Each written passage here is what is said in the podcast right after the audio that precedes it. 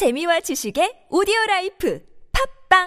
안녕하세요, 군사돋보기입니다. 최근 미군의 강력한 전자전 능력 앞에 당장이라도 함대 결전을 벌일 것만 같았던 중국군 전체가 아무것도 하지 못했다는 충격적인 사실이 알려져 아직도 미국과 중국의 군사력 격차는 하늘과 땅만큼이나 큰 격차가 존재한다는 것을 확인케 해주었습니다. 중국은 팔월 초 대만 방문을 감행하는 미국의 낸시 펠로시 하원의장의 반발에 강력한 군사적 대응에 나서면서 펠로시 의장이 탑승한 전용기를 격추시켜버리려 해서 극심한 초고강도의 긴장감을 촉발시켰습니다. 그런데 팔월 이일 밤 대만으로 향하던 낸시 펠로시 의장의 전용기를 중국 군용기가 추적해 감시하려 했으나 미군의 전자전 간섭으로 인해 실패했다고 중화권의 한 언론 매체가 보도했는데요. 대만 자유시보와 홍콩 사우스차이나 모닝포스트의 보도에 따르면 익명의 군소식통과 군사 전문가들이 이날의 진실에 대한 정보를 밝혔다고 합니다. 이들은 남중국해와 대만해협 상공에서 중국군의 제이 십육 디 전자전기와 공호형 구축함을 동원해 낸시 펠로시 의장의 전용기를 쫓았다고 하는데요. 그러나 미 국방부의 명령을 하달받은 미 항공모함 타격전단의 전자전 능력 행사로 인해 중국군의 거의 모든 전자전 장비가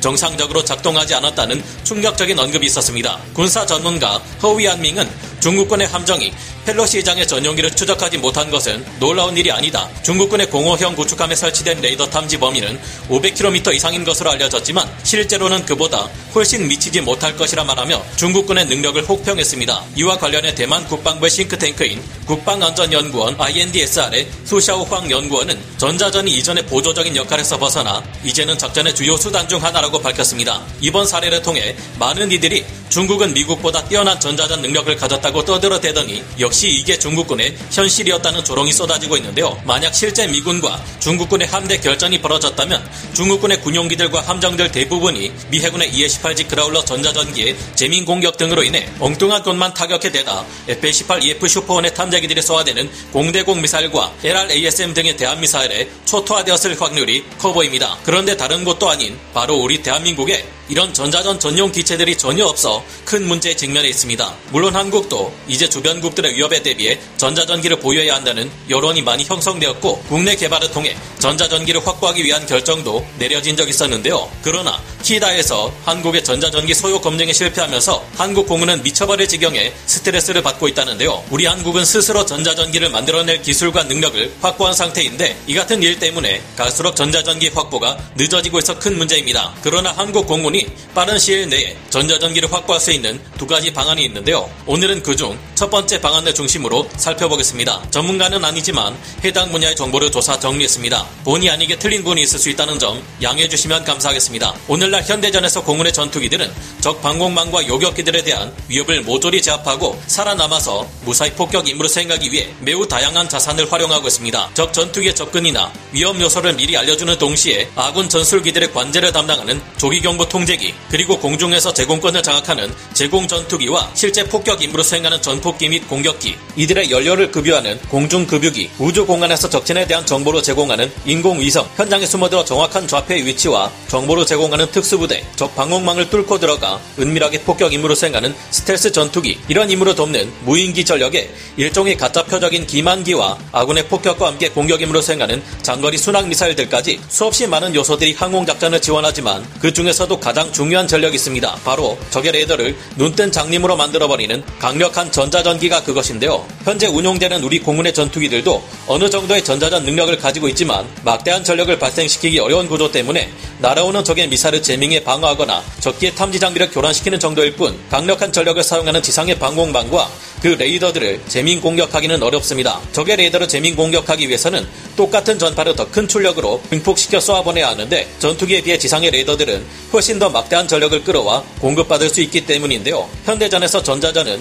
육해공 할 것 없이 모든 분야에서 사용되고 있습니다만 무엇보다 적 방공망을 제압할 때 사용되는 전자전기는 이제 작전을 수행함에 있어서 절대 없어서는 안 될 존재로 떠오를 정도로 중요하게 여겨지고 있습니다. 전투기 조종사 출신의 유튜버인 진격의 아재 또한 스텔스 전투기와 전자전기 중 하나만 주겠다면 무엇을 선택하겠느냐는 질문에 전자전기를 택하겠다고 할 정도이죠. 그런데 우리 공군에는 이런 본격적인 전자전기가 전혀 없다는 것이 충격적입니다. 전자전 영역에서는 조금이라도 더 역량이 앞서는 쪽이 반대쪽의 전자전 패턴이나 정보를 모조리 빼앗아 올 수 있는 구조를 띄고 있는데 문제는 현재 중국뿐만 아니라 일본에서도 전자전기를 활발히 개발하고 있는 반면 우리 공군은 아직 이를 갖추지 못했다는 것입니다. 다행히 한국 또한 이제는 전자전기를 보유해야 한다는 여론이 많이 형성됨에 따라 드디어 국내 개발을 통해 북한을 비롯해 중국 등의 위협에 대응하기 위해 전자전기를 갖추는 것으로 결론이 났습니다. 전자전기는 크게 두 가지로 나뉘는데 하나는 이에이 십팔 지 그라울러처럼 전투기나 공격기 등을 개조해서 제작하는 에스코트 제머 전자전기, 그리고 폭격기나 수송기 혹은 비즈니스 제트기처럼 대형 항공기를 개조해 제작하는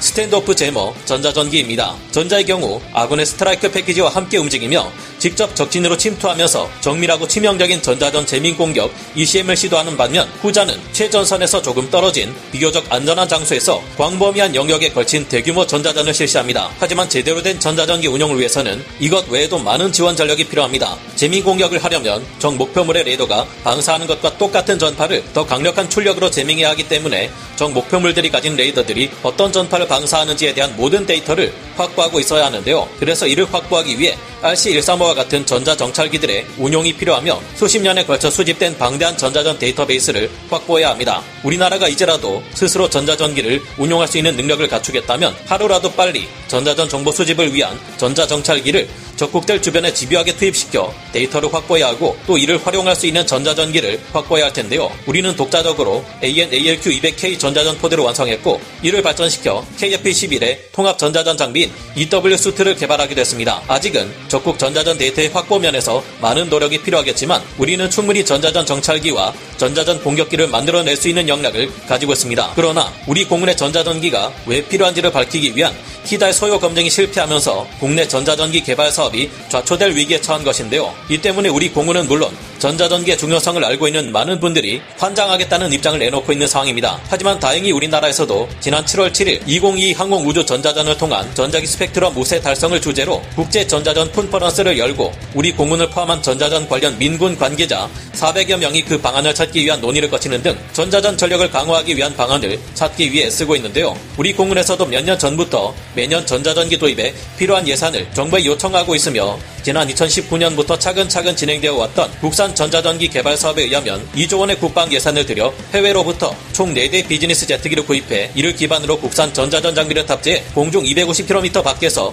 적 방공망과 통신망을 교란하는 스탠드오프 전자전기를 갖출 계획이었습니다. 비록 이는 소요 검증 실패로 좌절되었지만 우리 공군에서는 이천이십육 년까지 신형 백두 신호정보 수집기 네 대를 도입하기 위한 과정을 진행 중에 있습니다. 현재 대한항공에서 백두 투 신호정보 수집기를 설계 이처럼 공개했는데 국내의 군사 전문가들이 언급한 바에 따르면 여기에 이씨엠 장비를 추가하고 전자공격 능력만 추가할 경우 곧바로 원격 전자전기가 될 수 있다고 합니다. 그래서 당장은 많은 예산을 들여 국산 전자전기를 개발하지 않더라도 이를 이용해 부분적으로 국산화된 원격 전자전기를 확보할 수 있을 것으로 예상되는데요. 이를 인용한 한 국내 군사 전문지에 따르면 만약 한국 공군에게 이백오십 킬로미터 거리까지 장거리 재밍이 가능한 원격 전자전기가 있을 경우 한국 공군의 전투기들이 위험한 적진 안으로 진입하기 전 원격 전자전기에 의한 광역 재밍이 가능해질 것으로 분석되었습니다. 특히 우리는 최근 케이에프 이십일 전투기를 위해 국산 에이사 레이더를 개발했는데 이 에이사 레이더 기술 덕분에 원격 전자전기는 이백오십 킬로미터 밖의 먼 거리에서도 이에이 십팔 지 그라울러 전자전기가 바로 옆에서 스트라이크 패키지를 엄호하는 만큼의 강력한 재밍 공격이 가능하다고 합니다. 실제 검증이 필요하겠지만 우리 공군에서 운용되고 있는 에프 삼십오 에이 스텔스 전투기는 본격적인 전자전기가 아님에도 워낙 강력한 전자전 능력을 갖추고 있어 제작사인 록히드 마틴 측이 밝힌 바에 따르면 북한의 방공망 정도는 쉽게 무력화할 수 있다는 언급도 있었는데요. 하지만 자체 개발을 통해 우리만의 독자적인 전자전기 개발을 포기할 단계는 아니라고 생각됩니다. 케이에프 이십일 버람의 전투기가 일곱 번의 소요 검증을 실패한 끝에 타당성 통과를 완료했으니까요. 비록 키다가 한국형 전자전기 소요 검증에 실패했다지만 다시금 한국 공군이 제대로 소요 요청서를 만들어 국방부에 제출할 경우 이를 키다와 국방기술 품질원이 재평가하게 될 것입니다. 우리가 상대해야 하는 북한의 탄도미사일과 지대공 미사일 위협을 전자전기가 있다면 쉽게 무력화할 수 있다는 것을 알리고 이제는 북한만이 아닌 강력한 군사력을 가진 중국과 주변국들의 공중우세 전략 및 전자전 위협에 대응할 필요가 있다는 것을 지속적으로 증명해 끝내 소요 검증에 성공한다면 그리 머지않아 우리 한국은 스트라이크 패키지를 지원하기 위한 전자전기를 갖출 수 있게 될 것입니다. 현대전에 있어서 전자전 능력은 무엇보다 중요한 만큼 끈질긴 설득 끝에 우리 공군에서도 더욱 본격적인 전자전 전기와 그 지원 전력을 위한 허가와 예산을 획득할 수 있기를 바라봅니다. 오늘 군사돋보기 여기서 마치고요. 다음 시간에 다시 돌아오겠습니다. 감사합니다. 영상을 재밌게 보셨다면 구독, 좋아요, 알림 설정 부탁드리겠습니다.